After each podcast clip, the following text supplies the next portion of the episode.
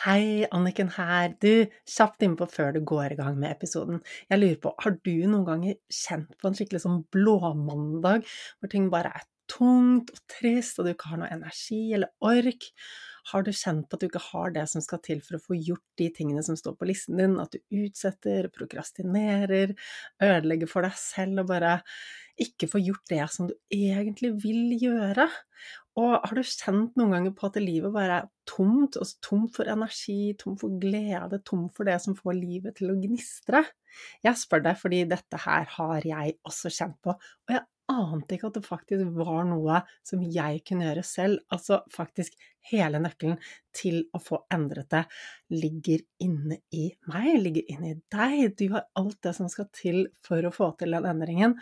Denne kunnskapen finnes ikke ute i samfunnet. Burde vært pensum? Ja, absolutt. Og da jeg lærte det jeg nå kan i mentaltrening, så var det som om bare et stort lys gikk opp for meg, og endelig falt puslespillbrikkene på plass. Og jeg fikk de verktøyene og den metoden som skal til for å nummer én bygge opp motivasjonen, energien og livsgleden, og nummer to, som kanskje er enda viktigere, få det til å vare livet ut. Ja, for det er lett å bli inspirert, men hvordan få det til å vare livet ut? Og alt det her er grunnlaget for at jeg satte meg ned og brukte et helt år av livet mitt på å skrive boken Finn din superkraft, sånn at du også skal få tilgang til de verktøyene. Og det jeg har delt i boken, er ting som ikke er i podkasten. Jeg har ikke delt det på kurset mitt, ikke på sosiale medier. Så det er helt ny kunnskap, nye verktøy og nye lydspor hvis du er en av de som har gått kurs hos meg eller fått noen av lydsporene mine fra før av. I boken får du 16 helt nye lydspor som endrer på tankesettet sitt. Så det jeg skulle fortelle deg om, var at boken nå ligger ute til forhåndssalg.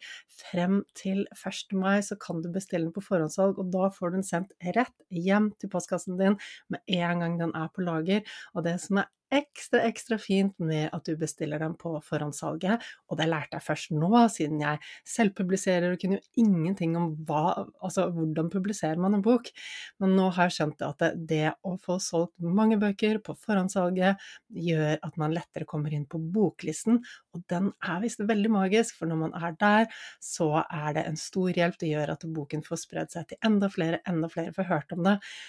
Og denne boken burde vært pensum, burde vært inne på alle skoler. Altså, hvordan hadde verden sett ut hvis alle hadde verktøykassen for å faktisk bygge opp motivasjon, drivkraft, livsglede, og bare ha det bra, få gjort det du vil, og trives med deg selv? Slippe å være passasjer til følelsene dine når følelsene svinger og du bare er tom og skjønner ikke hvorfor. Altså, denne, det er en brukermanual for hjernen som vi alle, alle burde hatt.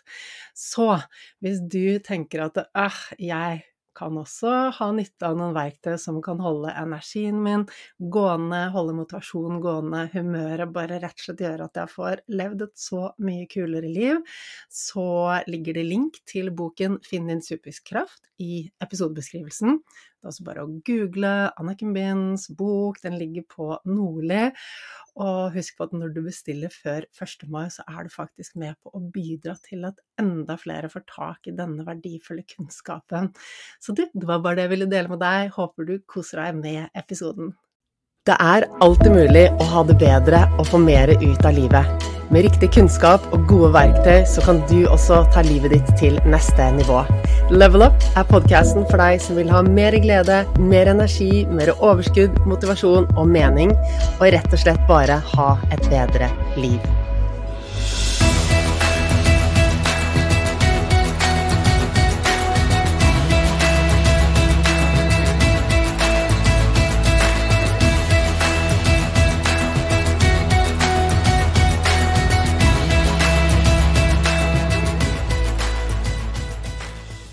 Jeg lurer på, tenker du noe på hvor du har lyst til å være om ett år, om fem år, og hvor du har lyst til å være når du kanskje er pensjonist?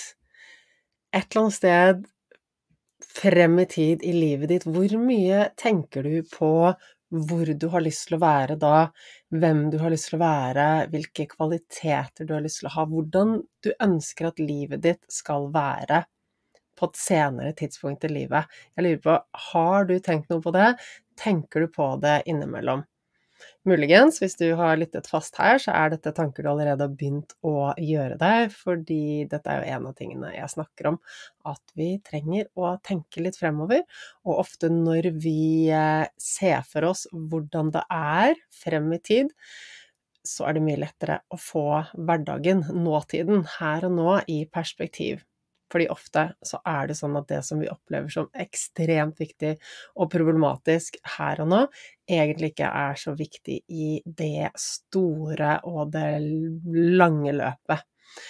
Så fint, eh, en fin måte å gi oss selv litt perspektiv i livet på, er rett og slett å forestille oss at vi eh, kanskje vi er pensjonister, eh, ser tilbake på livet, og eh, da vil vi mye lettere kunne se hva er det som egentlig er viktig å bruke tid på, eh, hvilke ting kan jeg gi slipp på, ikke sant? Vi har en tendens til å holde fast i ting, små bagateller, ting som kanskje irriterer oss og skaper mye problemer i hverdagen, som egentlig bare er helt uviktig. Og det er alltid en fin øvelse det å kunne skifte perspektiv, eh, se oss selv utenfra, eh, i andre sine sko, eller bare forestille oss at vi er eh, lengre frem i tid, og så se på oss selv gjennom de brillene, gjennom de øynene. Og når vi skifter perspektiv, så blir ting veldig mye klarere. Så må jeg også si det at det å kunne skifte perspektiv er ikke lett hvis vi lever i konstant stress, for da er systemet vårt i overlevelsesmodus, og hjernen vår er ikke så veldig klar for sånne kreative krumspring. Da går den rett tilbake i Eh, overlevelse, instinkter og gode, gamle inngrodde mønstre og gode, gamle inngrodde måter å se verden på, eh, og den får et veldig snevert fokus fordi den skal jo oppdage farer. Så er vi i stress, enten bevisst eller ubevisst, så er en sånn øvelse med å skifte perspektiv eh, kanskje litt mindre tilgjengelig. Men uansett, det var litt utenfor temaet av dagens episode, men eh, likevel viktig å få med seg, fordi når vi eh, skifter perspektiv og vi tenker litt på hvor vi har lyst til å være eh, om et år, eller om tre år, fem år, eh, om 20 år, eh, så kan vi også begynne å gjøre noe her og nå i dag for at vi skal komme dit. Fordi vi kan jo lett bare bli sittende fast i dagens hamsterhjul, og for mange så handler hverdagen om å bare komme gjennom dagen, komme gjennom dagens gjøremål, komme i seng tidsnok, sånn at vi kan stå av neste dag og bare kjøre på med ny runde. Og helgene er også ofte fulle av planer. Eh, vi bare reproduserer dette hamsterhjulet og presser mest mulig ting inn i både hverdager og helger. Når vi lever på den måten, så er det ganske vanskelig å få tak i hvor vi har lyst til å være frem i tid. Da mister vi dette rommet for å, for å lytte, lytte, innover og være kreative og finne ut av hva det jeg egentlig har lyst til å bruke tiden min på. Vi bare gjør og gjør og gjør. En av grunnene til at det er viktig å ha litt perspektiv på hvor vi vil være frem i tid, og faktisk ha tid og rom til å kunne reflektere over det og finne frem til det, er at det gir oss bedre eh, styring på hva vi kan gjøre i dag. Og det er en deilig følelse når det vi gjør i dag, faktisk bidrar til at vi beveger oss mot noe som er viktig for oss.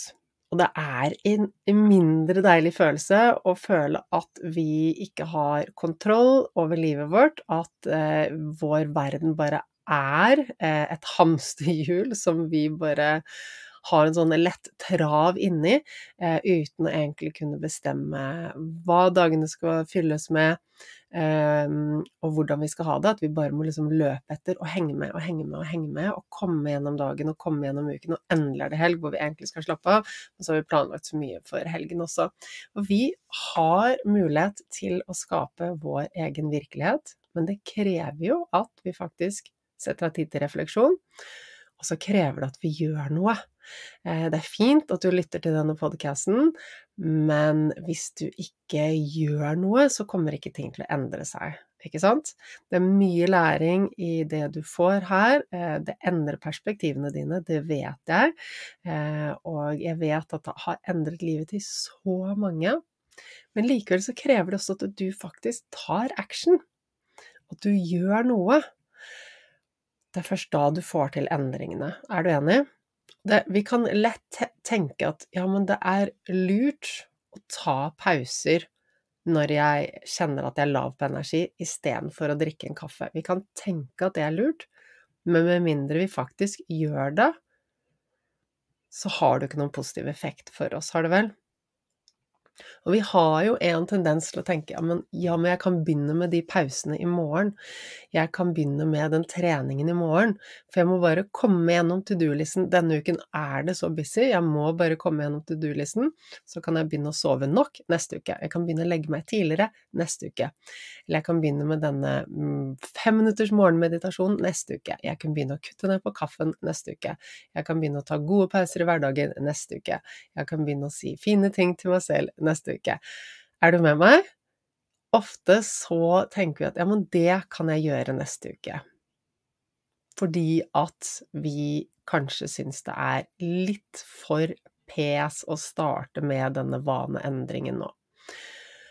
Og det er mye vi kan si om vaneendring, men nøkkelen til å få til vaneendring, og en stor årsak til at vi ikke får til vaneendring, er det at vi ofte begynner å kjenne at vi må, burde eller skulle ha gjort noe. Og det skaper negative følelser, og så begynner vi å kjenne på litt dårlig samvittighet. For det hadde jo vært lurere at jeg tok en pause nå istedenfor at jeg tok eh, en kaffe. Og det hadde vært lurere at jeg la meg tidlig i dag, men jeg klarte det ikke, så kjenner vi på dårlig samvittighet. Når vi kjenner på dårlig samvittighet, når vi dømmer oss selv, kritiserer oss selv, føler at vi må, burde, skulle, så skaper vi masse negativitet som hjernen tolker som en trussel. Og din hjerne styrer deg bort fra alt som kan være farlig.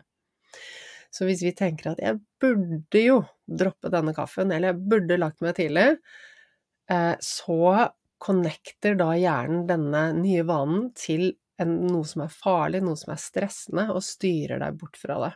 Enkelt og greit. Så en av de viktigste nøklene til å få til vaneendring er å endre på det du tenker om noe, og det du sier om noe, sånn at du kan knytte gode følelser til det, istedenfor all den der negativiteten som vi bare styrer bort fra. Så en av grunnene til at vi bare utsetter ting. Og så er det jo tungt å lage nye vaner. Det er en grunn til at jeg sier at vi skal ikke endre alt på en gang, men endre en liten ting og en liten ting.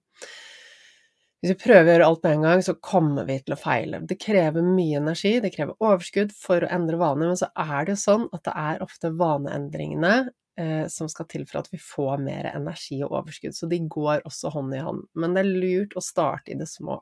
Helt, helt klart.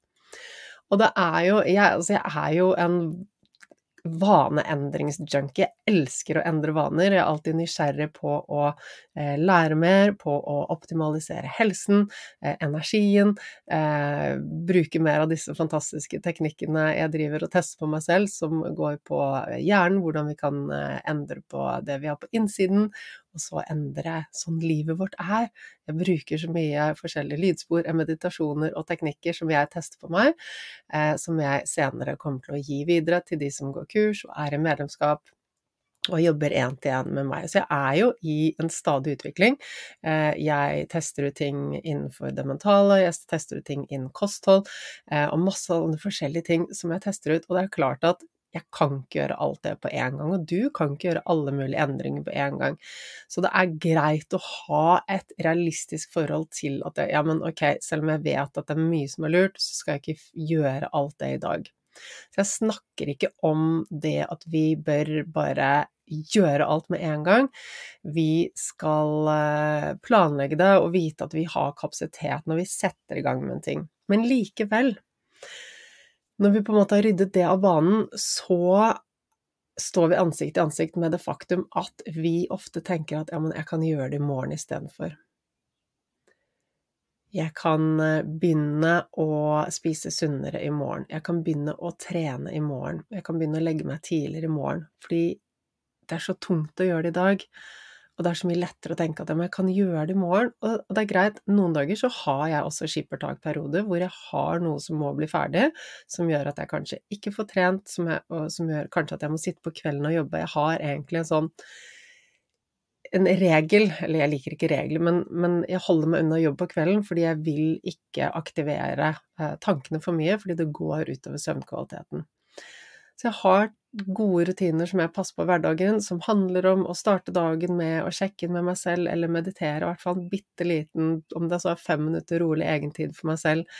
Eh, jeg forsøker å få beveget kroppen hver dag, få dagslys, få frisk luft hver dag, spise god mat, til fornuftige tider, legge meg til en fornuftig tid, ikke jobbe på kvelden. Dette er ting som jeg på generell basis gjør hver eneste dag. Men jeg kan også ha perioder hvor jeg kanskje har en uke hvor jeg vet at ok, nå eh, får jeg ikke trent hele uken, eh, jeg kommer til å jobbe fra morgen til kveld, eh, og, eh, og ting kommer ikke til å være optimalt. Sånn vil det være noen ganger, og det er greit, og det kan vi tåle når vi kan være i balanse resten av tiden. Når vi er gode på å gi oss selv det vi trenger resten av tiden. Hvis vi har en sånn periode hvor vi kjører på, eh, og fortsetter å kjøre på etterpå det, eller ikke gir hodet og kroppen mulighet til å restituere seg, da er det en oppskrift på å mislykkes, bare så det er sagt. Så hvis vi rydder dette av vanen det, det, er greit at vi kan ikke endre alle vaner på en gang. Vi kan ikke bare alle ideer som plopper ned i hodet vårt, eh, vi kan ikke bare gjøre det med en gang. Eh, alt på samtidig, fordi at da kommer vi ikke til å lykkes. Eh, vi trenger å, å være litt smarte når vi skal endre på vaner. Og i perioder så er det helt innafor å ha en unntakstilstand hvor vi går bort fra normalen. Men utfordringen som jeg vil frem til i denne episoden her, er at normalen ofte er at vi tenker at vi kanskje er udødelige. At vi kanskje skal leve i all evighet. At vi kanskje har stålhelse uansett. At det ikke er så farlig om vi utsetter det og utsetter det og utsetter det og utsetter det og utsetter det. Og hvor lenge har vi tenkt å utsette det å ta helsen vår seriøst? Hvor lenge har vi tenkt å utsette det å ta relasjonene våre seriøst? Hvor lenge har vi tenkt å utsette det å ta egenpleien vår seriøst? Hvor lenge har vi tenkt å utsette det å skape et godt liv seriøst? Fordi vi kan alltid skyve det, fordi at det, åh, det virker så uoverkommelig, og det er så tungt, og det er så vanskelig. Og hver eneste gang vi gjør en bitte liten ting i retning av der vi vil være, der vi ønsker å være, det vi drømmer om. Hver minste lille ting vi gjør, hver minste dråpe, det betyr noe. Og hver gang vi gjør noe, så er vi med på å bygge denne nye vanen som tar oss til der vi vil være. Og tilbake til det jeg spurte deg om, har du tenkt over hvor du ønsker å være når du er pensjonist? Hvordan ønsker du å ha det? Hvordan ønsker du å føle deg? Og hva trenger du å gjøre i dag for å vite at du er der når den tiden kommer? Dette er greit å tenke over, at hvis ikke så går vi bare gjennom livet med skylapper på og er passasjerer og blir dratt hit og dit, uten at vi egentlig tar action og tar kontroll og får det sånn som vi vil ha det, og styrer livet vårt i den retningen vi vil ha det. Kan vi kontrollere livet? Nei, vi kan ikke det, for ting skjer jo, det vet du. Men vi kan kontrollere hva vi selv gjør. Og når vi gjør vårt beste, så kommer resultatet til å bli så mye bedre enn når vi bare henger på og eh, agerer på det som blir kastet vår vei, istedenfor at vi bestemmer hvordan ting skal være. Er du med meg?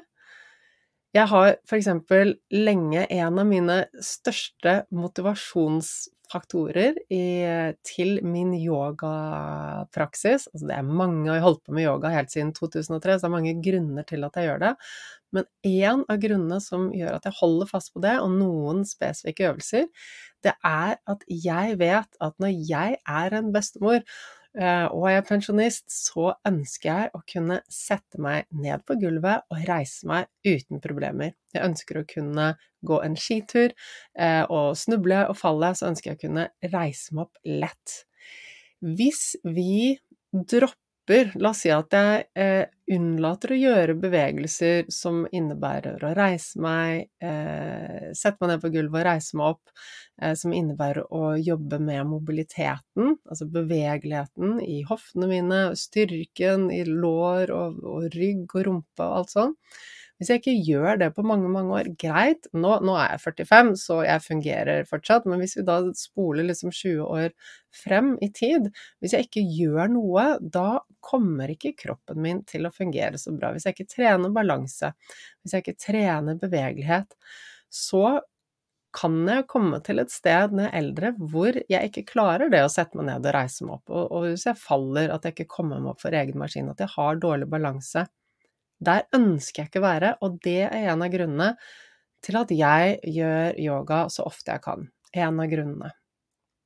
Jeg tenker etter hvor jeg vil være, hvordan jeg vil at resten av livet mitt skal være, og jeg vet hvordan resten av livet mitt skal være, hvordan jeg ønsker at det skal være. Når jeg visualiserer og mediterer, så ser jeg for meg at jeg er pensjonist, eh, jeg er på Hawaii, og jeg surfer, og jeg har langt sølvgrått eh, hår som flagrer i vinden når jeg surfer, og jeg er supersprek, eh, og jeg får til de tingene jeg vil gjøre.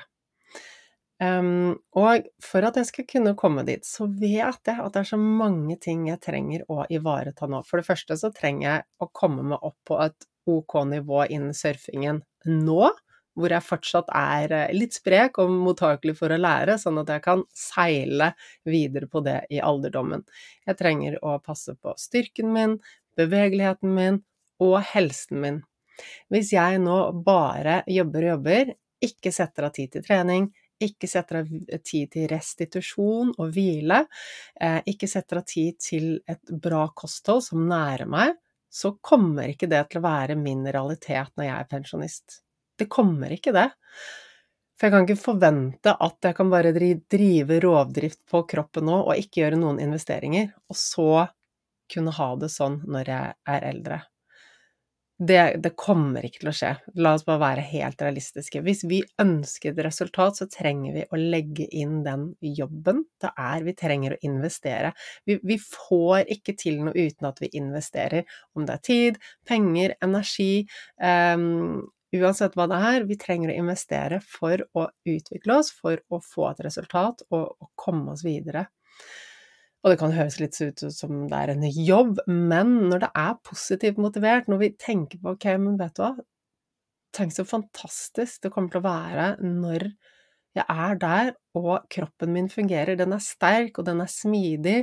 Eh, jeg leser bølgene bra, jeg er rask på brettet, og jeg koser meg og, og har gode skills og kan, og kan, seile inn i alderdommen sånn. Jeg ser for meg vet, i marka, spesielt dere som da kanskje bor i Oslo, så er det noen av disse gamle traverne som kommer med treski og anorakk og gamle bambusstaver, og nesten som om de bare har en Kvikk Lunsj i munnviken, hvor de bare suser av gårde i løypene.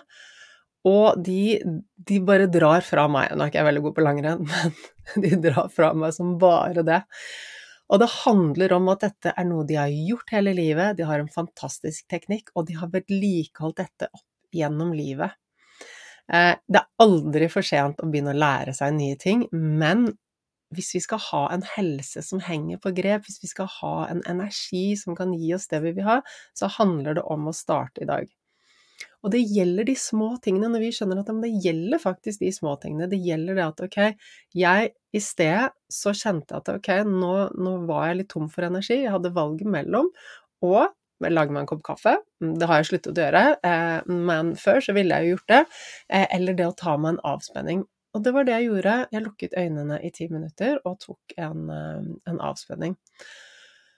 Og da gir jeg kroppen det kroppen trenger, og da vet jeg også at kroppen kommer til å gi meg det den trenger. For jeg kunne klart å kjøre på gjennom denne dagen her helt greit, men hva med i morgen?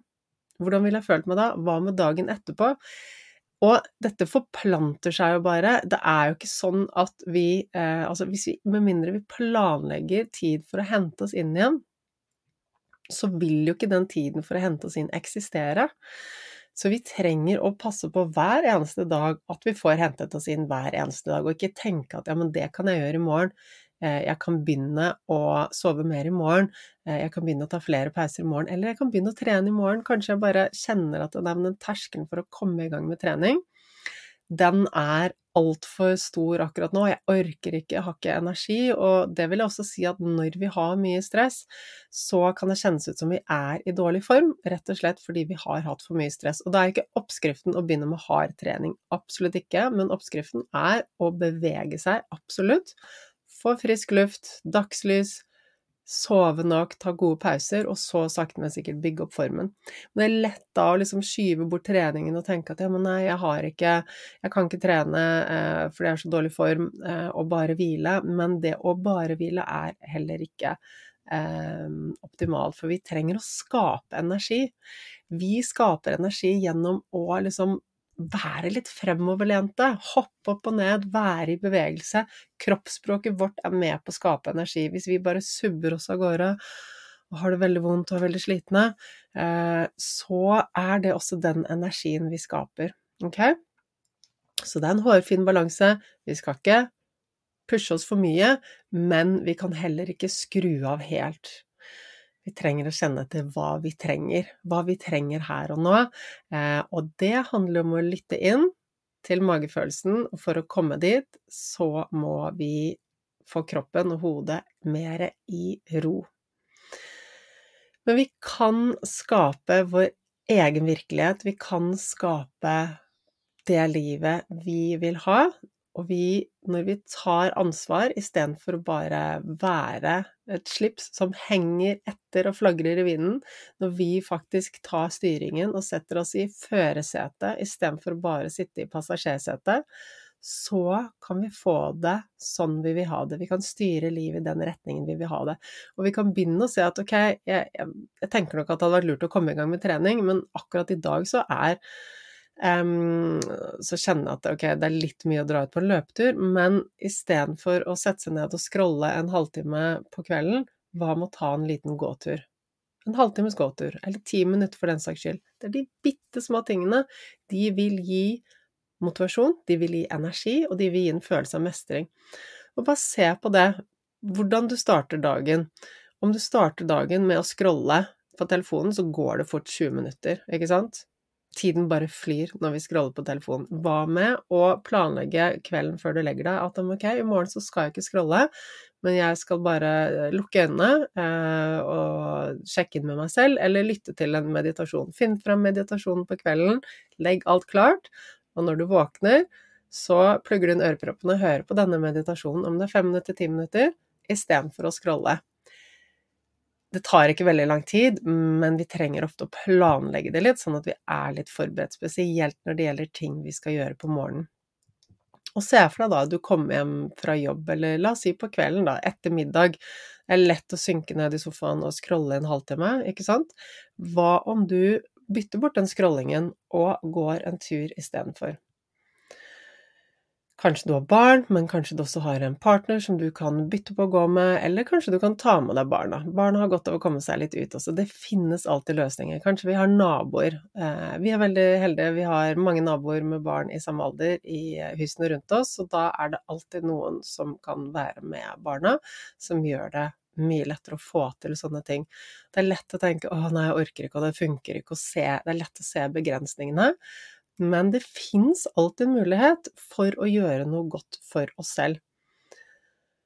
Istedenfor å bare skyve på det og tenke at men jeg kan begynne med treningen i morgen, jeg kan begynne å gå litt mer turer i morgen, eh, jeg kan begynne å ta disse gode pausene i morgen, jeg kan begynne å spise den næringsrike råvarebaserte i morgen, maten i morgen. Eh, I dag blir det bare ferdigmat. Greit, vet du hva, vi skal ikke drive med dårlig samvittighet eller slå oss selv i hodet for at vi tar korte løsninger noen dager. Det er lov. Men jeg vil utfordre deg til å kjenne etter når du er på vei til å bare på autopiloten ta den kaffen, kanskje legge den bort og lukke øynene dine istedenfor.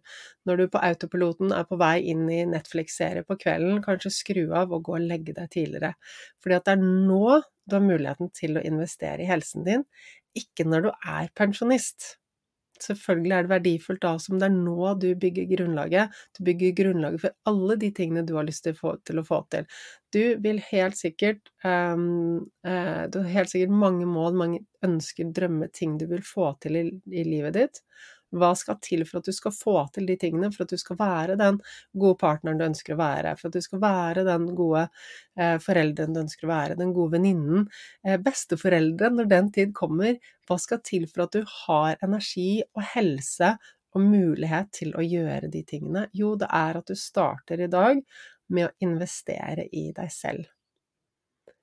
Så jeg liker å si at du kan se på hver eneste dag som en miniatyrutgave av livet ditt. De tingene du velger i dag, det sier noe om hvordan du velger å leve ditt liv også. Og du, hvis du ikke har prøvd ut eh, noen av avspenningene mine ennå, så kan du eh, gå inn på annikenbinds.com yoganidre eh, og laste ned en avspenning som er helt fantastisk, som gjorde egentlig alt for meg. Jeg gikk fra å være um, superstresset, kjøre på med altfor mye, være veldig nær å bli skikkelig, skikkelig utbrent, til å begynne å bygge meg selv opp igjen gjennom å bruke denne formen for avspenning. Så jeg legger en link i episodebeskrivelsen, så du kan laste ned et lydspor og begynne å teste det ut, du også. Denne formen for avspenning den brukes til og med av det amerikanske militæret. Det er en ekstremt effektiv måte å restituere både hode og kropp på. Så test det ut, og send meg gjerne en melding og si hva du synes om det. Og du, det var det jeg hadde for denne gang, og nå sender jeg deg ut i livet ditt igjen med en liten sånn Et lite perspektiv på når du kan legge fra deg autopiloten, leke litt med det, og når du faktisk kan ta en hvil, eller drikke en kopp te, eller gjøre noe hyggelig, le, investere i et eller annet godt, og ikke bare kjøre på med de tingene som bryter deg ned, og heller gjøre ting som bygger deg opp. Ha det bra!